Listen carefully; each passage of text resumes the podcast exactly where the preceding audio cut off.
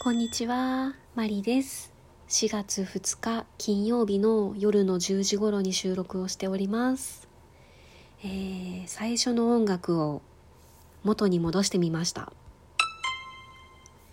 うん、もともとこの音楽だったんですけど、文子組のお姉様と音楽がかぶってるからっていうので、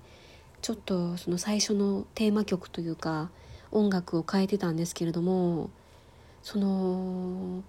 お姉様がですね最近ライブの方ばっかりになってあまりトークを出していなくてかぶることがなくなったので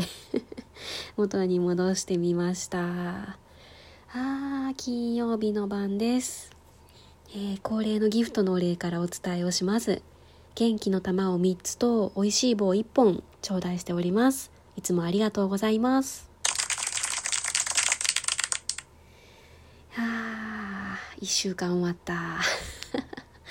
土日ですね。えーいきなりなんですが私すごく最近寂しいんですよね。うん。まあ何を寂しいと思っているかっていうのを今から順番に喋ろうと思うんですけれども、えー私はですね平日その仕事がある日は朝の7時半から仕事をスタートしています。で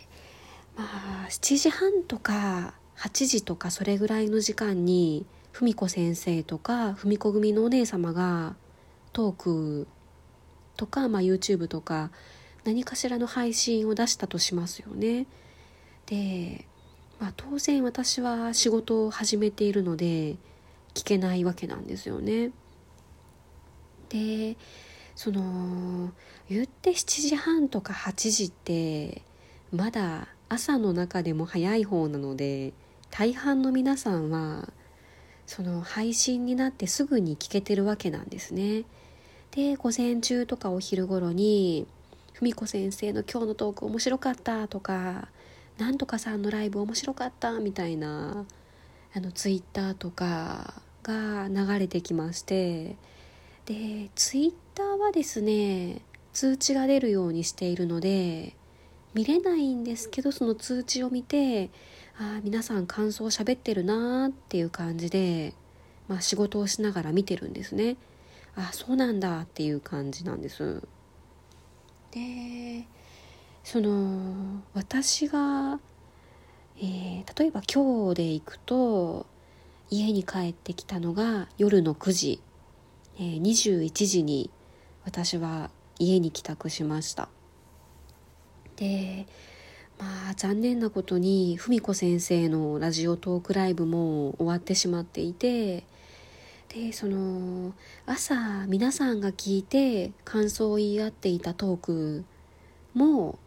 私はその家に着いてから聞き始めるんですよね。あの順番に皆さんのトークを聞いて聞きながら晩ご飯を食べるわけなんですね。でまあ何が寂しいかという話なんですがあー今日のラジオこうだったんですねとかこうでしたねってその私が感想を言いたいタイミングその言いたい時にはもう周りの皆さんにとっては過去の話になってるんですよね。もう朝の過ぎた話になってしまっていてうん。で文子先生のライブにしても何回か出れないともうなんか全然話についていけなくなっちゃってるんですよね。うん。いやいいんですよ。いいんです。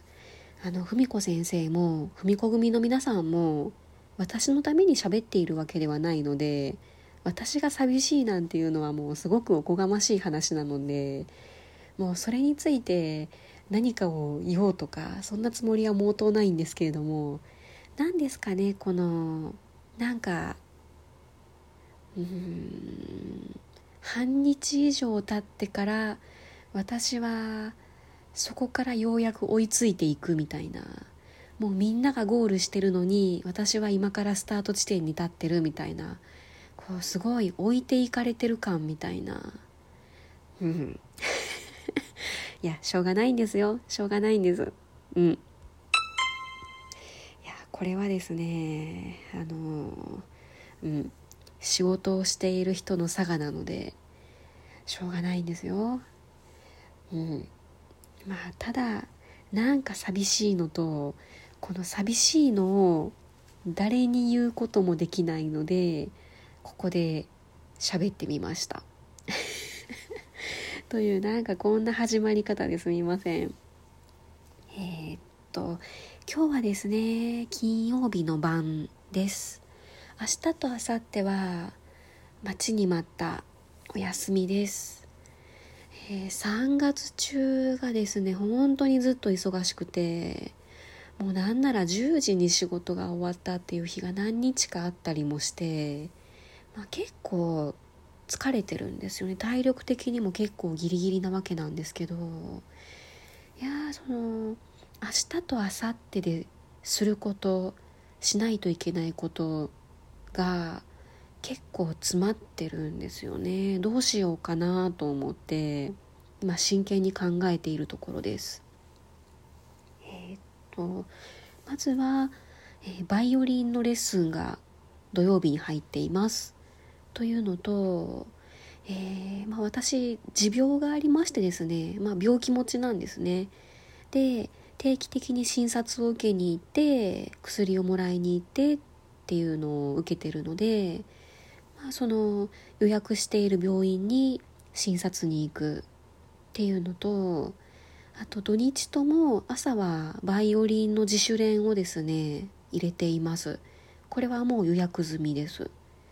であと夜は2日間とも文子先生のライブがありますと。でえー、ここまでが事前に決まっていた予定なんですけれどもここ23日で急に入ってきた予定としては、えー、来週ゴルフコンペがあるので、えー、打ちっぱなしに行きましょうというお誘いが来ていますというのとその人事異動の発令があって、えー、その2人の部下が来週の木曜日次の木曜日が最終日になるので、えそれまでに選別を用意しないといけませんと。で平日買いに行くのは難しいのでこの土日の間に選別を用意しなければいけませんと、えー、今言ったスケジュールが明日と明後日ですることです。やばい。あえー、この中でですねマスト、えー、必ずしなければいけないことがですねまああのもともとスケジュールの決まっているバイオリンのレッスンは行きますよね。でその薬ももらいに行かないといけないので病院の診察も行きますよね。であとは人事異動になった部下の選別も必ず買いに行かないといけないと、まあ、この3つはマストなんですよね。でまあその他のあのバイオリンの自主練とライブと打ちっぱなしとあとなんなら美容院にも行きたかったんですけど もうなんか全然時間ないしもうなんならもうちょっと体力を回復させようと思ってお昼寝でもしようかなって思ってたぐらいなんですけど、えー、とんでもないスケジュールになってましていやどうしようかな。うーん。あとそもそもですね何日の何時頃どうですかって打診が来ている時間がですねかぶってるものもあるんですよね。うーん。どうしようかな。全部は無理なのでどれかを諦めないといけないんですけれどもいやこれはうん選びがたい。いやぶっちゃけその3人ぐらいに分身したいなって思ってるんですけど。えー、そのかぶったスケジュールの A と B をこなす私2人分。あと家で寝て回復する自分。あ分身したい。3人ぐらいに分かれたい、あとはですね日曜日の方のジュゲンさんの伏見のライブ